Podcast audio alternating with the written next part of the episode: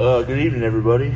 This is Matt DeMarinis from White and Blue Review, sitting here with Jon Nyatawa from the Omaha World Herald. I feel like he should say good After, morning. Should I say good morning? I mean, it's not midnight yet, though. Right, but like They when people hear this, it will be at least a morning. Think so? Okay. Um. That's my rewind sound. Rewind sound. Wow. Uh, good morning, everybody. There you go. This is Matt DeMarinis from White and Blue Review. That's Jon Nyatawa from the Omaha. Not to be Herald. critical of your intro, it was lovely. I'm, I like. I can take Okay. constructive criticism. All right. I feel like you Fair know enough. that's how we improve as human beings, right? Yeah, yeah. I thought it was a good critique. Um, sitting here in a revamped. Who's coming? Who's playing? Who's Jonas Brothers? Is that who it is? Is that what's happening? I don't know. Someone's coming here. There's there's there's a lot of stuff, a lot of movement going on Yeah. in the arena. They're arena. getting ready for a concert. I think it's Jonas Brothers. There's some noises, some yelling. Yeah. Um, We're then we're clearly bothering people by with our presence here. I think I throwing think curveballs. subtly people keep walking in the media room thinking like we're not going to be here anymore, right. So they can get work done. So It's it's been frustrating the last couple times they've come to. we come in. we might get kicked out. Yeah. as we talk about this game. Um, but we we'll, we'll we'll we'll mobilize if we have to. But we're here after Creighton's 72-60 win over Oral Roberts. Um, here to break it down for you, answer your questions, uh, and maybe jump into a little bit of a preview of what's coming up on Saturday. Um, so, John, uh, our leadoff man, want to tee off on this one? Your initial thoughts, your takeaways from uh, what you saw tonight? This game more than any. You seem really excited to jump in. You're like, I don't. I don't. You're like on the literally on the edge of your seat, ready to give this take. Well, I don't. It's nothing profound, really. I, Oh, I okay. just, I was just thinking about how this game more than any other, because Creighton, at times this year, especially against lesser opponents, has built a lead in the first half and then just sort of like, you could say cruise to the finish, but not cruise. No, cruise is the wrong word. Um, Coasted. Yeah, coasted. There you go. Th- But this game more than any, like I felt multiple times in the second half where I was like, kind of feels like Creighton just let the wheel go. You know, it's just like let's just see what happens. um, and maybe that's attribute. You can attribute that to the fact that they uh, were coming off a, a jam packed stretch. It was four games in eight days. Yeah. You know, the last two were in Vegas, and they got back from Vegas what sun- Saturday, practice Sunday, Monday, prepare for this game, uh, which is on Tuesday. So they're they're feeling in their legs probably a little bit after five games and whatever that stretch of time is 11, 12 days, and um, and perhaps that was a reason. You know, maybe they just mentally kind of che- once they got up by. Um, 22 i think was the, Yeah. the most that was with five minutes left but i sense it even at, at times like you know midway through the or actually kind of early in the second half it kind of it felt like if oral roberts was going to make its run it would have happened you know i, I kind of got that sense it's like well Uh-uh. creighton's just kind of massaging this one to the finish it feels like mm-hmm. and i, I wonder if their the lead never, players- their, the halftime lead that was 15 at the break, it never dwindled until the final five minutes or so. Right. It was always at that. It was always at 15 at least around there.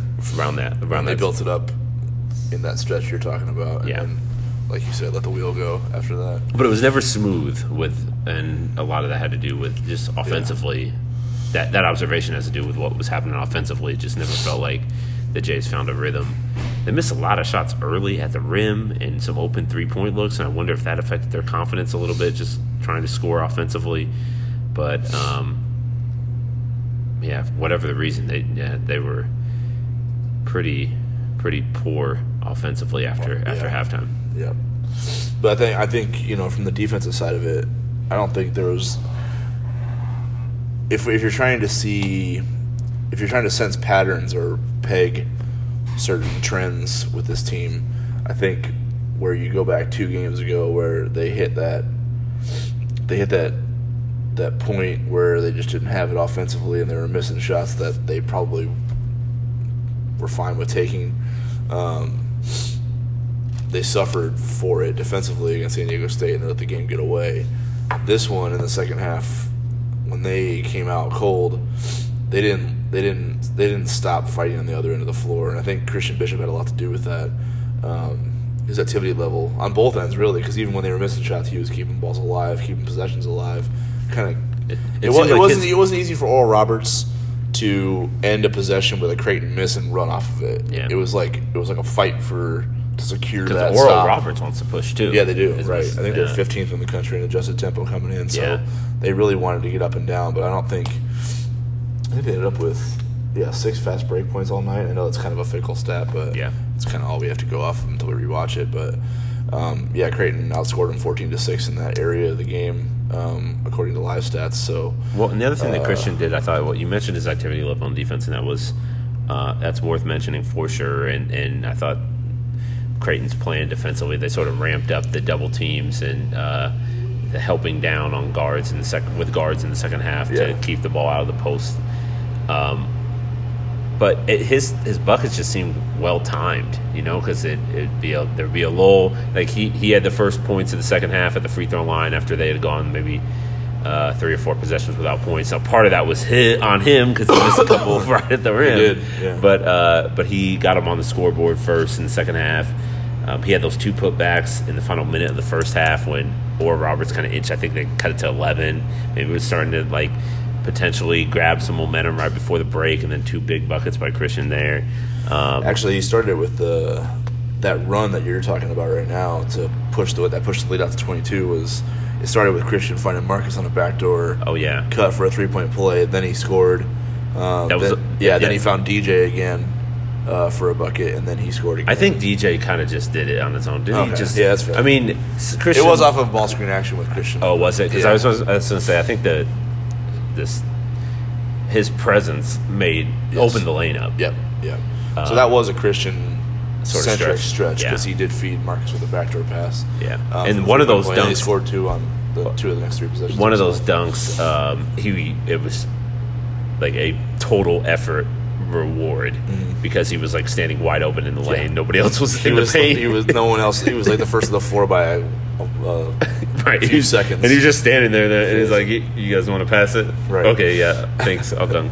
Yeah, so uh, yeah, his his effort was noticeable, and he he played all but 39 seconds in the second half. Yep. because of Kelvin Jones's injury. And only three fouls in 32 minutes against. Uh, I think. Let's see. They the list- tail, the tail of the tape here is um, because uh, Emmanuel um, Nez. I forgot it. I've been saying it like three times all night. Nezukwe- Nzekwesi um, was back tonight from a knee injury that he missed the last three games. I think um, he's listed at 6'8", 240. Uh, Kevin O. Obener. Yeah, Obanor. I think it's Um, Obanor. Obanor, yeah, he's 6'8", 240. Um, and then uh, Elijah uh, Lufile is 6'8", 275. So um, 275. 275. Just- Did I yeah. No, I was just clear. I was just Yeah, want to reiterate that. that it's 275. 275. which is so basically Christian's Christian's listed at at 205. 205. So that's 40. That's a 40 to 70 pound range there Yeah. that he's given up against And, those and three. he, he took a beating, man. I, He did. Like, he was getting. He's gonna need a lot of rest. I, I, there was one play I saw him take an elbow right to the chest. yeah.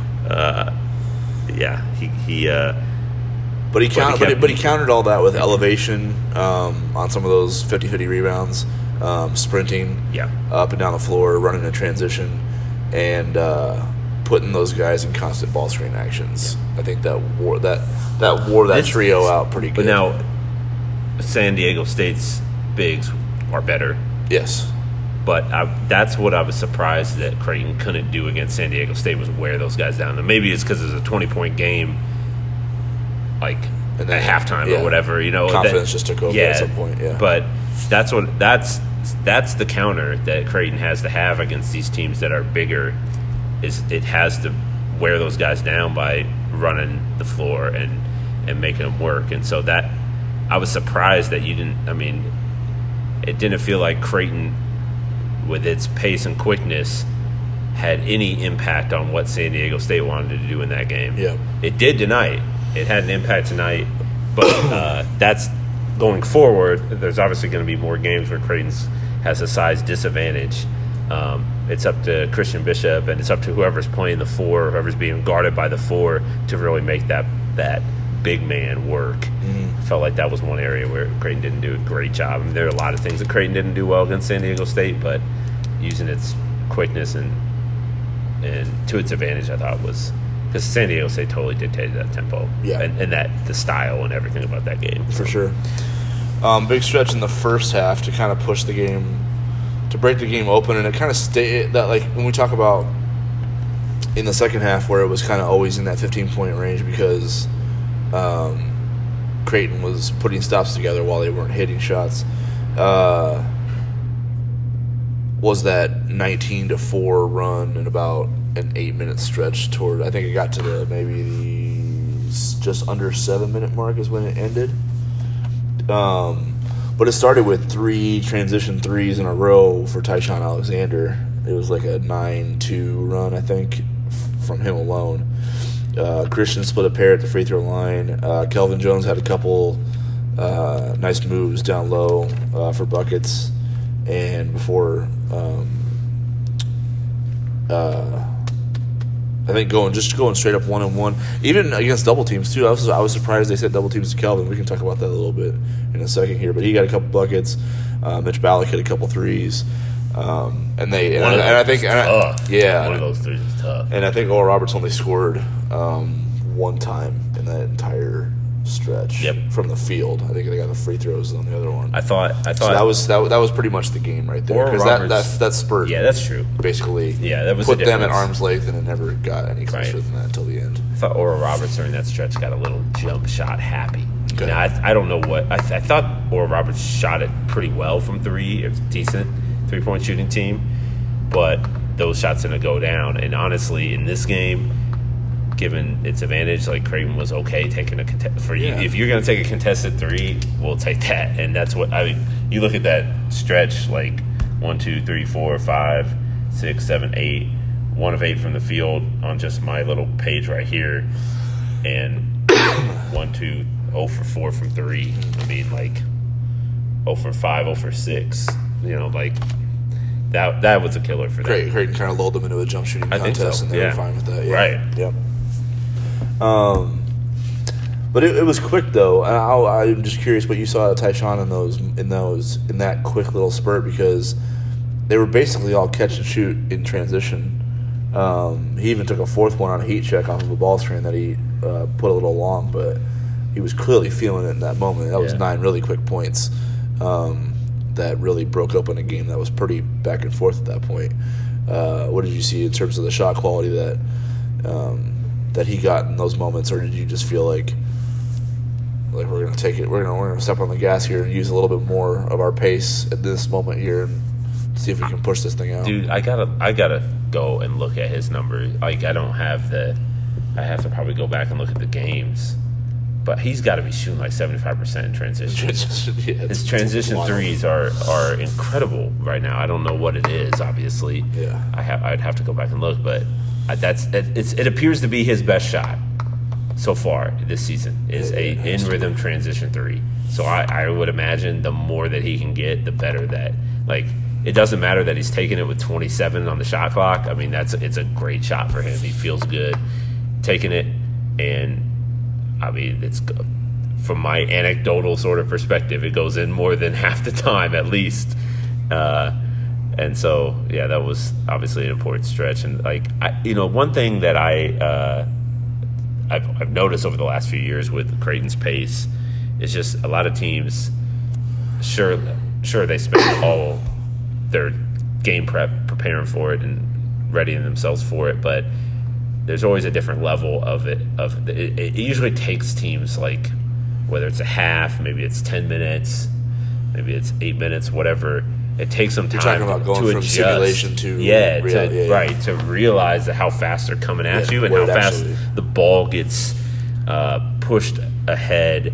Um, Marcus, it's- Marcus, will, not just- Marcus will make like 20, 25 foot passes, like outlet, skip ahead passes, kick out passes, um, and and all of a sudden the Jays are firing up a three. I mean, I, I I posted that little video. What, was, what game was that? Was that uh, North Florida? Oh, where they where they got up in three seconds? Yeah, yeah. Like That was- rebound, rebound to shot released was three seconds. Three seconds. That I mean, how do you, you can talk about that all you want, but until you see that in your Yeah. face, like it's it's tough to prepare for. So I feel like a lot of times in early in games, Creighton can uh, can can catch teams off guard, and I think that's what happened tonight. And that sort of sparked him. So it's like once all of a sudden Ty-Shon's hitting, and then everyone else is feeling good, and I feel like the offense was flowing pretty well from there. Well, what's funny is I think after the first transition three, they called a timeout. Second one. It was They after the second one. Yeah. Okay, I thought it was after the one in the corner, um, because they were. I think that was clearly, you know, whatever whatever their game plan was coming in. I'm sure those were like transition threes for Ty-Shon Alexander, as you're saying from an anecdotal anecdotal, perspective. From their perspective, they had the actual data. He's clearly sure he's clearly it, right. unbelievable from in transition. Um, so them seeing him kind of get going in that area of the game was concerning because they it wasn't even like a, a it, I think it was a six point lead after he hit one of those and they called a timeout. So they clearly were like, look, we. We, we, we this, talked about this. these Yeah. were our objectives. You can't give that stuff up. So Yeah. it made them blow an early timeout. So I think it, yeah, it was it was that first one, those first couple definitely changed the, the tenor of the of the first half, and it, it ignited, um, you know, maybe Creighton's entire offense for that stretch because they they really fed off of that and really put the. I mean, they they essentially put the game away with that spurt, um, because it never they never it never teetered after that. It was Yeah. always a 15 point lead or a 17 point lead or a 13 point lead or what was eventually a 20 something point lead. Well, and the, Um, you know what I yeah. mean? Well, and the, one of the things that Greg McDermott talked about after the game too was just the fact that they um, they maybe haven't had that quick strike, big time spurt uh, consistently to where they can like really put pressure on teams in a short amount of time. Um, they like I think of those Marcus and Taz teams. Uh, when those guys were running the wings, like they really put a lot of pressure on teams Yeah. um, and and they could get on you in a hurry. So I don't know. I feel like I've seen it from I've seen it in, in in certain instances from this team, but as Coach McDermott mentioned, a lot of times it's directly related to whether or not they're hitting jump shots or not. Right. Um. So yeah, Ty-Shon Alexander, according to Synergy, is Oh, so you're you're trying to see if I can find finding the facts. his threes or not, but Mm. um, he's averaging one point, nearly one point four points per possession in transition. Okay. Um, so he's graded as excellent. I think he's in the top eighty nine percent in the country. Um, but his Is that- adjusted field goal percentage, his adjusted field goal percentage in transition is sixty nine point two percent. So whether that's at the rim or um, Does that include three. tonight's game? No, probably not. They don't Okay. have it uploaded yet. So Right. factor in the three that he that he the three that he hit here tonight, um, and however many more he took after that. Yeah. Yeah, it's he's pretty ridiculous. He's scoring he's scoring fifty eight point one percent of the time in transition of all of his offense. All of his offense. Yeah. So yeah, that's the da- that's the data behind your behind your um, My theory. Your theory. Yeah. Yep. Um. So yeah, pretty elite. Yeah. Well, now the Jays just have to figure out how to do, Do it to replicate to it. Now, t- to be fair, like Marcus Zegarowski is point seven points per possession. in transition, Yeah. He's shooting eighty. His adjusted field goal percentage eighty five point It's seven even better. percent. Hmm. Yeah, and let's see what Mitch is. But because those three are, I mean, when you look at, it's funny when you look at their numbers. Mitch is at one point two points per possession, um, so he's just very good. But he's sixty four point three percent adjusted field goal percentage in transition. I mean, it's been a long time, sort of basketball, uh, um, cert, certain certitude. Is that a word? I don't know. It's like midnight. I can't. I'll my allow it at this point. you allow it.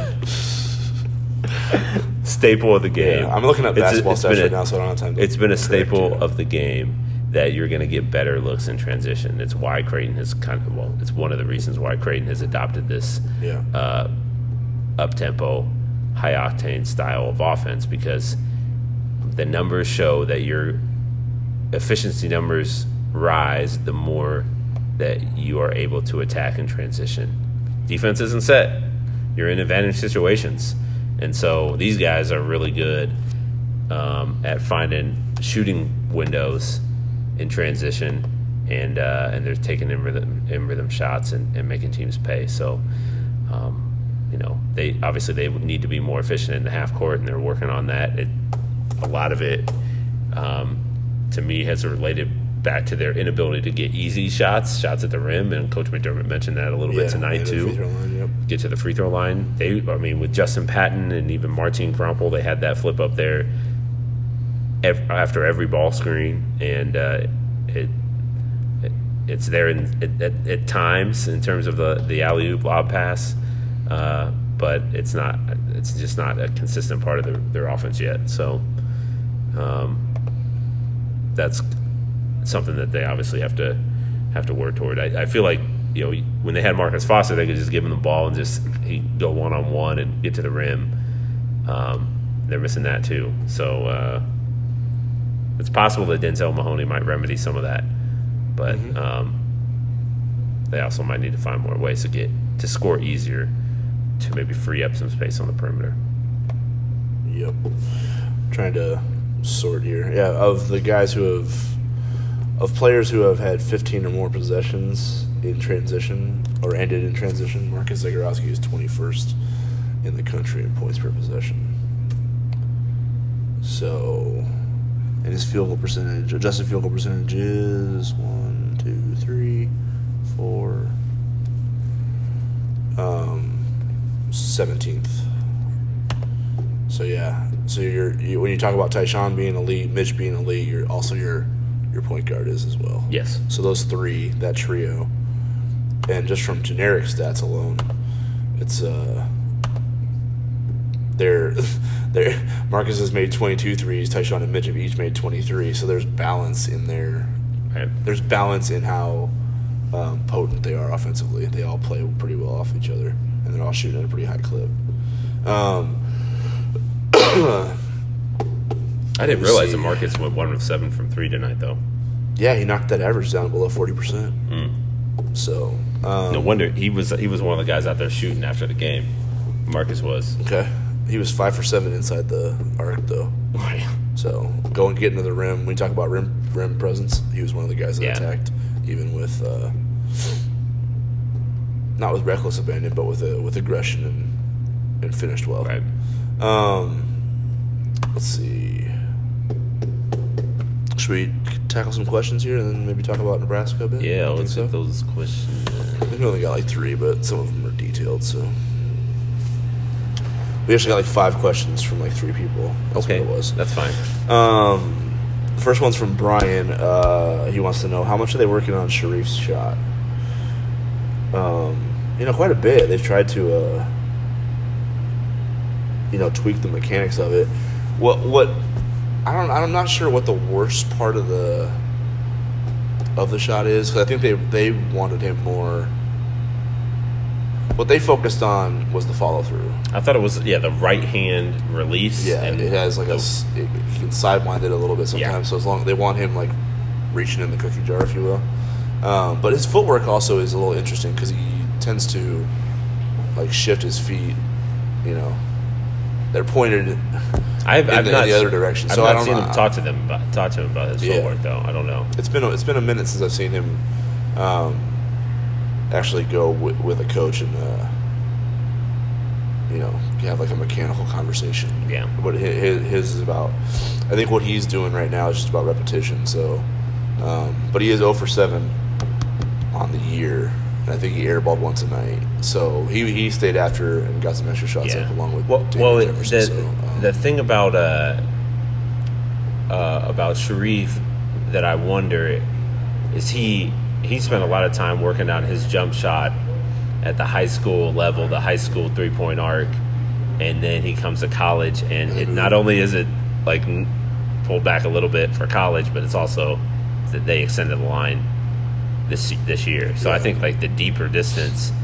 Um, it takes some adjustment, so he's going to have to get shots up. But he, you know, he, he ended up being a forty percent three point shooter by the time he was done with high school. really, Yeah, he did a lot of work, uh, put a lot of work in on his jump shot, and I thought I saw some good improvement from even from the time when he stepped on the court in practice till now. So um, it might be a case where he just needs to see a couple fall. But you like Yeah. you see him. What was, was he four for four from the free throw line? Like, he's got a good He stroke. was. Was, You know, yep. um, I, I think reps are, are what he needs. Yep. build some confidence. Same with Damien Jefferson. For sure. Next one is actually about Damien Jefferson. Drew Morris, he wants to know. Uh, oh, he's going to drop a taco bot on us. He's going to throw it back to uh, that old. That old media, that old journalism the no-no? journalism no no, yeah. He's gonna, Mm. so sorry, Drew. That's a that's a that's a bad one, but we'll we'll insert it anyway. Well, allow it because Yeah. I've done it before. Yeah, for sure. Everybody has. Um, can you talk a little bit about Damien Jefferson's game this year? Um, obviously struggling with his shot right now, but I think he's doing a lot of good things. Seems to be a much better passer this year and our most consistent, versatile defender. Um, you want to go first? There's a little bit of assumptions there that I'm not sure I agree with, but Yeah. uh, I mean, he, for, here. the- the- okay, so the first thing I think that we're starting to see of late is that he's got his bounce back. I think he's elevating pretty well. He's going. He's he's, he's rebounding aggressively. He's going to the rim aggressively. Um, so I think he's got confidence in, in his athleticism from that ankle injury that kind of threw the season off the tracks for him last Start, year. yeah, after you know, yeah, in, in, start this, this year, in this yeah. year because he he had to rehab it, and then he never really felt quite back yet, and then he had another. Um, he tweaked it again in preseason um, in practice, and so like that was kind of a little bit of a setback there, and uh, it took him a couple games to kind of get back. Right. Um, but I feel like he's from his, from an athleticism standpoint, he's back now. Um, he's got that bounce and everything. Um, where I think he's struggling a little bit is, uh, you know, the confidence thing that you mentioned with Shereef. Um, you know, he just he needs. To, I mean, we saw you saw the the reaction he had when he made that shot against San Diego State was was pretty apparent. So you can tell he's he's in his head about it at the moment. So. Um, I think the his- confidence with his shot is definitely because because he is a good shooter. Right. I think. Would you qualify him, classify him as a good shooter? Yeah, I'd say I wouldn't so. say I elite, mean- I wouldn't say elite to the level of Marcus Mitch and Ty, but I think no, he's good. I think he's good. yeah, And he shot 41% last year from three. yeah, I mean, a large enough sample size, is half the year, basically. Mm-hmm. Um, you know, he didn't shoot a high volume, but and he, a lot of those were wide open, but he still shot 41%. Right. So um, he's definitely better than what he's shown from, Mm-hmm. from, from three. I think there's something going on with his footwork. yeah. That not- was one thing. That was one. Actually, that was the first thing that um, that Mac went out to talk to him about after the press conference was his footwork on catches. So Yeah. I think there is something with the footwork that's happening there that's throwing the whole process off. Right. Um, so we'll see if he can get that back in in the in a relatively short time. But yeah, confidence from that standpoint is is interesting. And uh, f- you know, from a defensive perspective, he's you know he's got good athleticism and good strength. Um, where he's where he where he kind of gets lost sometimes is is following scouting reports and uh, He got beat off the dribble a couple times tonight, too, though. yeah. You know, just like. But I think that's just feel I like- think that's what you just like. That's maybe a thinking thing as Yeah, opposed to it's- a right. ability thing. You know Yeah, what I'm saying? I agree with that. So yeah. Um, just not just kind of. Sometimes you just got to guard instead of like kind of thinking through the scouting yeah, report. yeah. But he did like he had a. I think he credited with like four steals tonight. He's really active with his hands. Uh, Yeah, he was doing a good job. I thought he was one of the guys that was doing a really Yeah. good job digging at the bigs. as soon as they put the ball on the floor, they had somebody there reaching for it. Yeah, even when they put it low, I think he was guarding Kevin Obanor tonight, um, and Obanor kind of like Oh yeah, he took it um, away from him a couple times. sized him up on the on the on the wing a Yeah. little bit and brought the ball down to his level, and he just kind of like swiped it away. Yeah, yeah, yeah. Um, so yeah, I think I mean the world with the word with, word with Damien to stick with. If you if we should just give you one word answer is capable. He's capable of being a better shooter, and he's capable of being a better defender. And the elevation and, and his aggressiveness at the around the rim are there already. So he's just kind of working on putting all those things together. And if he does that, he'll have a pretty good uh, second half of the season, as Yeah. opposed to last year that where that second half was taken away from him. Thanks for the question, Drew. Thanks for the question, Brian. Uh, last one is from Danny Sullivan. Um, he has a couple for us. Uh, how do you see the rotation changing when Davion and Denzel Mahoney get on the floor? That's the first one. And then the second is any news on the Kelvin Jones injury? Um, you want to do Kelvin first? Yeah, I mean, we don't know. Right. There was no real Di- Definitive, yeah, like- prognosis, whatever. definitive sort of assessment given from Coach McDermott, other than to say, I think he'll be okay. Yeah, it's tough to speculate too. It looked like ankle, but it could Yeah. be foot. So Right. I mean, he took he tried to take a charge, and he kind of got landed on. So The dude landed on his foot. It looked like. yeah, it looked pretty painful. Yeah. He, he, tr- he tried to tough it out to the locker room, but he was clearly hobbled. So Mm-hmm. Yeah, we'll see what that turns into because he he was having a good game up to that point. Um, and obviously, from a body perspective, Creighton literally has no more margin for error at that position. So, poor Christian Bishop and the workload he'll have to sustain Yeah. if that is a injury that keeps Kelvin out. Even for, one game. for even for one game. Although Um, against Nebraska, you might be able to get away with. yeah, if there's one team, guards. if there's one team you can match up well with uh, without a big, it's it's it's this Saturday. Um, so yeah, the, and then back to his first question: How do you see the rotation changing when Davion and Denzel Mahoney get on the floor? Okay, so uh, just this from to start, Denzel's not going to be eligible until Oklahoma. The Oklahoma So that game. is December seventeenth. there's three more games before that. Two. Oh, two? Yeah, Nebraska, U, UT, Oh. RGV. Oh, it's three was including nine, my bad. Yeah. So two more games before that, and then Davion Mintz. Does not sound close, honestly. I was talking to him a little bit after the game. Yeah. It doesn't sound like he's even confident in his in that at all. And lateral movement, right? That's yeah, a big he hasn't thing. done any of that. First of all, Yeah. and it, he, you know, he still has good days and bad days. So I wouldn't even put him in even close to day to day yet. Like he's just not. He's gonna. I think he's gonna try to practice a little bit this week, um, with just some straight line drive stuff and some drill work, and and and see how he responds from that. So but, we're but talking. At, we're probably saying like Yeah. two weeks minimum for I would say for Dave, maybe safe. maybe not even before Christmas. and maybe not even in all this season. Like it sounds like a uh, you know that four to play five his redshirt year. He hasn't played yet this year, so that's Yeah. still a possibility um, that he could just bag it and. That's interesting. I don't. you know what I yeah. mean? So it's it. There, I don't. From, from from all of that information, it doesn't sound like he's close to returning. So Denzel on December seventeenth will be back against Oklahoma for his first game. Um, and how the rotation changes when he returns. I mean, first of all, he can play small ball five, and he can play the four. So it adds some. It doesn't add length, but it adds girth. Well, he has length. He has length and wingspan, but Yeah. you know, like But he's not tall. right, Yeah. and he's not much of a jumper, so Yeah. it's uh, it's length on the perimeter defensively, and you know, in their one three one zone at the top of that, um, it's the ability to get to the free throw line and and finish through contact, and he can step out and shoot it. So, you know, he's a small ball five. Um, No, he's like he's a small ball four. is he a small ball It- four? yeah, Well, I mean, in, this Creighton- offense, in this, in Creighton's, the- like- in this offense, he's a big, big bodied four. Inverted. yeah, Uh, he's a small ball five for Creighton. yeah. Right. A small ball five and a four for Creighton. Yeah. Um, that's what he'll have to I just play. wanted to clarify that. Like. yeah, not non traditional. Right.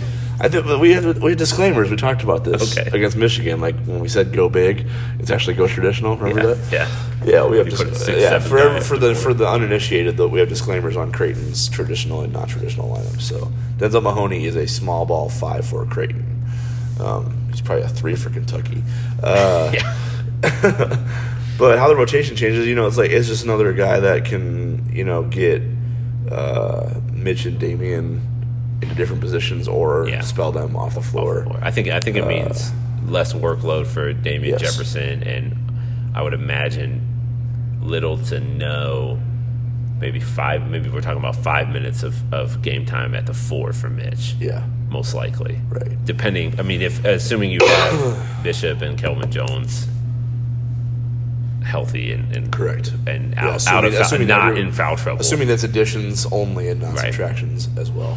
Um, and if Davion comes back, it's you know, it's occasionally moving Marcus off the ball. It's occasionally getting Marcus some rest. It's occasionally getting Ty some rest. It's you know, it's another one-two uh, combo guard that can handle it, push it, shoot it, defend.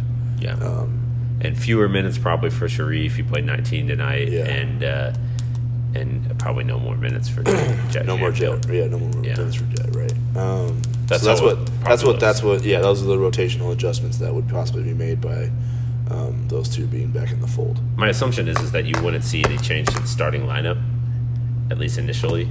Maybe Fair. that, Yeah.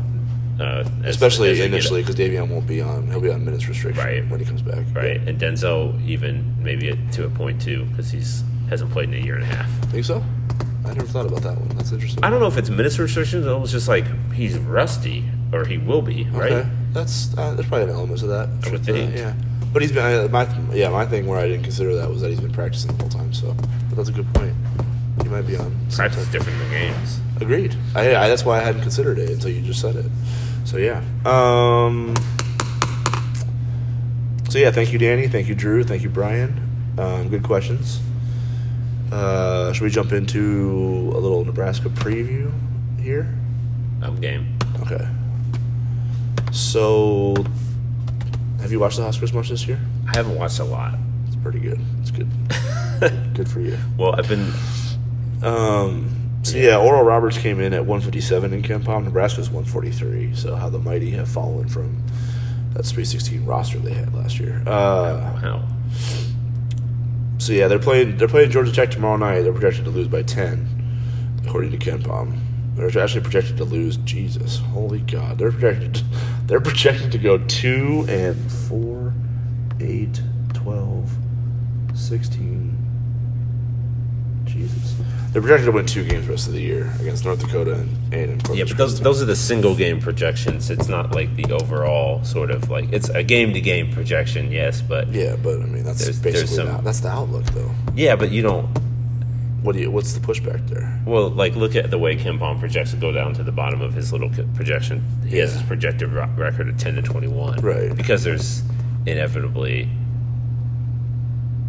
there's misses. The- in, yeah, there- there- when you're doing game to game. Well, yeah, teams change and yeah. stuff, injuries and whatnot, performance. But yeah, from a game to game perspective, Nebraska's going to lose every Big Ten game, according to KenPom. Yeah, right.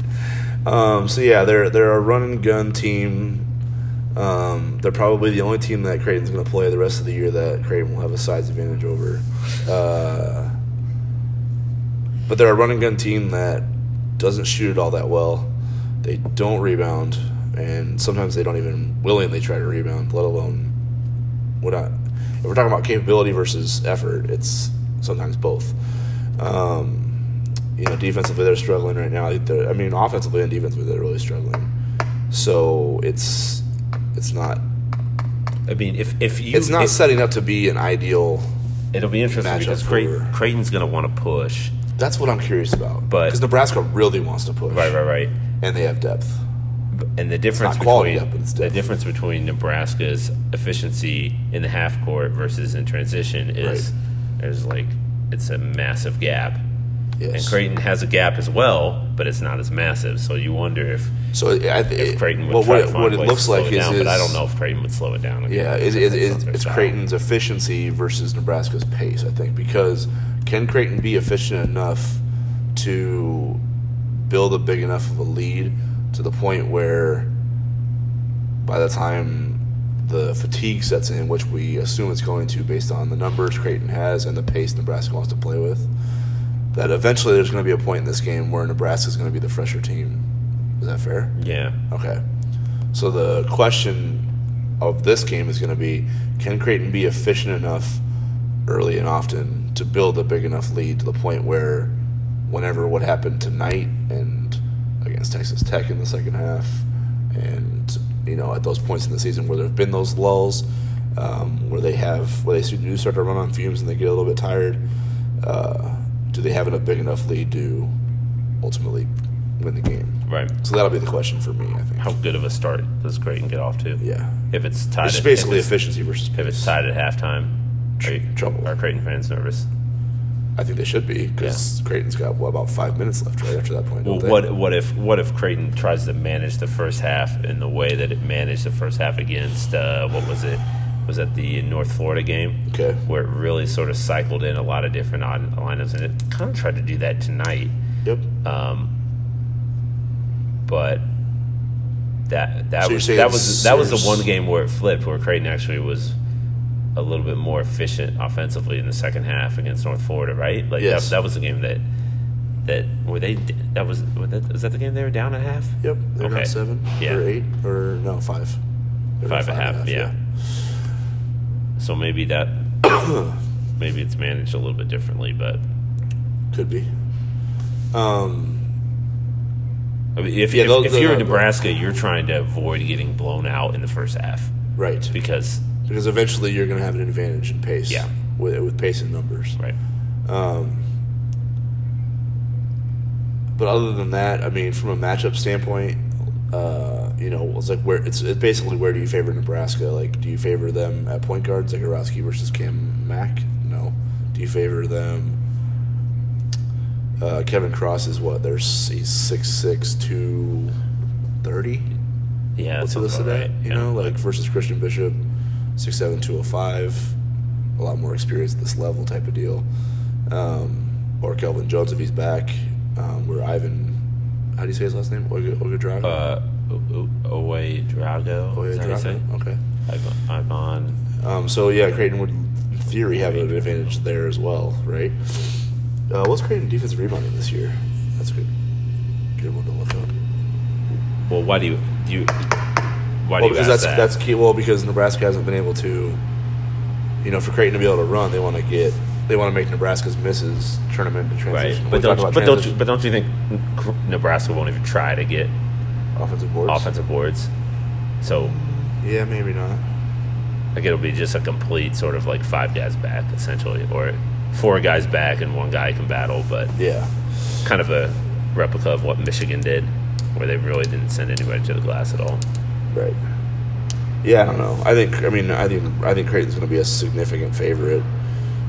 I mean, as significant as it, as it's been in this rivalry for a while, maybe since maybe Miles' first year, I think, which is actually funny because I mean, this is the worst Nebraska team, and according to the analytics, according to the numbers, I, I know that Nebraska's played better of late. Mm-hmm. But if you look at what Nebraska has, uh, like what it has on its resume today, it's the worst Nebraska team that Creighton's played in the McDermott era. is it really? I would, I would assume. So it's worse than the. Uh, yeah, I mean, I'm not, I wouldn't. I'm, I wouldn't be able to argue. But I thought here's what I thought was funny when I was looking back at it today because Greg McDermott mentioned in his post-game press conference um, a scenario that a season played out similar to this one, where he was concerned about this game going into it because of a what that Vegas trip do, did to his team. Um, so in 2012, 2013, Tim Miles' first year coaching the Huskers. Uh, there's just a lot of weird parallels here, but he mentioned that Creighton, you know, went, Creighton went to Vegas to beat Wisconsin and Arizona State pretty handily. Um, then came back to Omaha after Thanksgiving a couple days later and lost to Boise State by 13. Yeah. And that was what he was worried about tonight was Creighton coming back and not have enough enough uh, gas in the tank to to deal with a, an Oral Roberts team that's um, you know better on paper and um, more talented than their name recognition gives them credit for. Um, and then the next game after that, which is Nebraska this year, but it was St. Joe's then, was Creighton came out flat against Boise State. They kind of got run off the floor a little bit. They lost by 13, um, which was pretty significant in terms of a home loss for that group. Because that was Doug's junior year, I think. Which, by the way, I think is the last time that Creighton's lost to a non-power five, Oh, okay.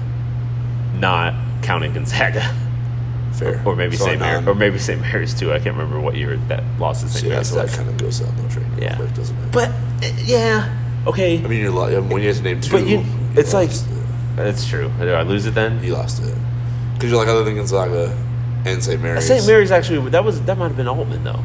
I can't remember when But, that the, was. but Creighton also lost North. Te- uh, you're talking about home games. Home though? games, at home. Right, that's fair because they lost North Texas that year. Too. yeah, yeah. I mean, they don't lose yeah. a home So my games main often. point. But anyway, go before on. my main point, before we get Sorry. well, we can get off. Sidetrack. So my main point was Nebraska. Uh, Creighton went to Vegas. They smacked Wisconsin and Arizona State. Came back later an egg against Boise State, which Rick everyone was worried about tonight against Oral Roberts. The next game was that weekend, uh, and here's where it gets kind of funny. Is they played a really good St. Joe's team that like had Langston Galloway and a bunch of really good dudes. Um, they smacked them, beat them by like 30, easy. It was like a blowout. It was a blowout. Everybody was worried about it coming in. I remember the the, the tenor of of was very Texas Tech like. Like the Creighton was in trouble in that matchup because St. Joe's is typically a salty team and they had a lot of talent coming back. So Creighton smacked them, ran them off the floor. Uh, later that night, I had a work party, and at the work party was Nebraska's Big Ten title game against Wisconsin, the seventy to thirty one Oh, wow. shellacking. Yeah. yeah. Um, so that happened. So they, they they lost to Boise State after the Vegas trip. Uh, came back, smacked St. Joe's that weekend. Then Nebraska got rolled by Wisconsin uh, in the Big Ten title game, and then Creighton's next game was their first one, uh, McDermott versus Miles, uh, where Creighton beat them by 20 in Lincoln. And it was actually the game where Josh Jones uh, fainted in the pregame warm-ups and basically his career was over. Wow. So there's a lot of like little. Uh, it brought That- back a lot of memories when Greg Winterman said that. 'cause I was like, wow, a lot happened in that. That Nebraska whole team stretch. was very bad. Yes, they were. So that might be that might Was rival. Mike Peltz? Is that what that kid's name is? That walk on. Oh, wow. Um, I'm pretty sure he like tackled uh, Avery Dingman and Okay. they got into a big scuffle in that game. Yeah. So yeah, that was uh Is that the game where Benny Parker stepped out of bounds like three times? that was not that was Okay. uh, that was uh, 14 15. was the next year. Yeah, that was three years Two- later. two years- The year- that was the, that was the first year after Doug was that game. Um, okay, but yeah. So Nebraska's had some bad teams over the last couple of years, but Yeah. this team, I, and again, I really do think that this team's going to get better. I think Fred Hoiberg's a really good coach, so I think that he will get the most out of them by February. But right now, uh, given what they put on film and how and what the analytics say, it's it's not a good team. Okay. And so, Is it is Creighton it handle it. wh- where is it? Uh, if you just look at the rest of Creighton's non-con, let's let's exclude exclude Midland. Um, where does Nebraska rank on their non-conference in terms of? like degree of difficulty, Yes. No, they only have like four other games. Or- Yeah, no, no, no. But I'm saying like all the whole Oh, the whole of it. totality Exclude. Midland. Okay. Go from Kennesaw down to Arizona State. Where is where does Nebraska rank in terms of? I guess the question is, well, is it tougher than is it going to be a tougher game than Louisiana Tech? It might just because of the rivalry, but I think Louisiana Tech would beat Nebraska if they played today. I do as well. Or would you take Nebraska over North Florida? Probably. Okay. What would- what- yeah, I feel like that's a decent. Uh, that's a matchup It's a- Nebraska it's a- would be okay with, right? Yeah, There's they not. They don't have that. like dominant bigs. Um. And they probably about beat Or- Cal what- Poly and Kansas State. what about right? Oral Roberts, No, I feel like those bigs would eat them alive. Nebraska? Yeah, right. Dude, if Southern's getting like 27 offensive That's rebounds or yeah. whatever, it wasn't 27, but it was a lot. It was a lot. I don't think you're that far off. Um, because you saw Southern against. Did you see them against Nebraska, or did you only see them against UNO? I went. I didn't see him against Nebraska. That was an overtime game that they played against Nebraska. Yeah. And then, But you went three days later, UNO, I and went were and like, and yeah, there was a lot of questions after that. Right? Oh, I had a lot of questions about why, Oh, how, okay. How? um, How? Why? what, what is this? yeah, they had 25 offensive rebounds against Nebraska. So That's a lot, man. Wow. I don't know if Creighton's going to miss that many shots to have 25 offensive rebounds. Are they going to miss 25 shots against Nebraska? I would guess yes. You think you're going to Yeah. you're going to go with yeah on that one? Yeah, I'm gonna say yes on that. Okay. Um. All right, let's plug some stuff. Uh, what do you got for the week ahead? Um, we still got that deal going on where people can name your baby and Might as well. some incentive there for people. Yeah, just uh, you know, subscribe to the Omaha World Herald and submit a name for. and just email Jon. And I'll consider it. Yeah, Jon, throw it into the hat. Right. Got a baby coming in January. We don't have a name yet. So Yeah, so it's it's open for people to fire away. Right. Um, I don't know. We're, we're both sort of in that prep mode for the weekend. We got the women, the women play tomorrow. Yep, Um, big game of South Dakota. Volleyball's starting its NCAA tournament uh, run Friday. on Friday. So preview stuff for that, and obviously Nebraska. I mean, we got a uh, my our columnist Tom Shatel hung out with Shereef Mitchell's dad and grandpa. Okay. It's like three generations of basketball like phenoms there. Ahead of the big game with Nebraska. Yeah, Yep. and and since uh, Shereef's dad Alvin started his college career at Nebraska, Mm-hmm. he thought it was pertinent to to dive into that story. So that's coming out on Friday. Make sure you check it out because it'll be really good. So what kind of deals you got going on for subscription fees and stuff like that? Um, well, shoot, man, because I think our Black Friday deal just ended, and if you missed that, Dang. Don't worry, we'll probably have another one soon for, for, around the Christmas. Yeah, holiday, exactly. But Don't worry, there's another holiday coming up. Yeah, just, I mean, you can wait if you want, or you can just shell out the dollars that it is very inexpensive to support good journalism and yeah, it's worth it. follow your favorite sports teams. and there's some pride in it too because it's worth it too. It's worth it for the good uh, content, and it's also worth it because maybe you'll get to name a baby. So Very you know what I'm saying? Like yeah. just all you gotta do is throw in the subscription, send Jon an email. What's your email address? Do you give that out at all? Is that too Yeah, I mean it's at the bottom of every one of my stories. well, there you go. So sign up, read a story, go out on the bottom, get the email, send an email to Jon, be like, "Yo, I just signed up. Here's my receipt." Send him the receipt, and then just start throwing baby names at him, and he'll throw them all into a hat. And then when January rolls around, you'll see if he was you were lucky enough to be chosen as a winner. Yep. That's your prize. So it's a great content plus name a baby. Also fist pounds. I'll, I'll give out a lot of fist pounds. Fist pounds, okay. Yeah. So yeah, fi- yeah, some some daps, Yeah. dap you up. He'll give you good content, and he'll name his kid after you. Well, possibly, consider possibly, possibly, Yeah. possibly. Mean, Um, yeah, so that's the what wife always has the final say. Man. So Yeah, I know. I'm just well, what we're trying to sell here. She's not here. Never has to know about this. she doesn't know. It's all good. Maybe you'll maybe like, hey, we should name it that. And like, oh, that's a good idea. Where'd you get it from? Don't worry about that. You know what I'm saying? I just thought of it myself. You just lie. Um, and then white and blue review uh, dot com uh, for this podcast. Our post game coverage of this game. Uh, we'll have Nebraska preview, but we'll have volleyball, women's basketball, all the things Jon listed as well. Um, so yeah, that'll be good to go. That'll get you all caught up to Saturday, and we will talk to you again after Creighton and Nebraska.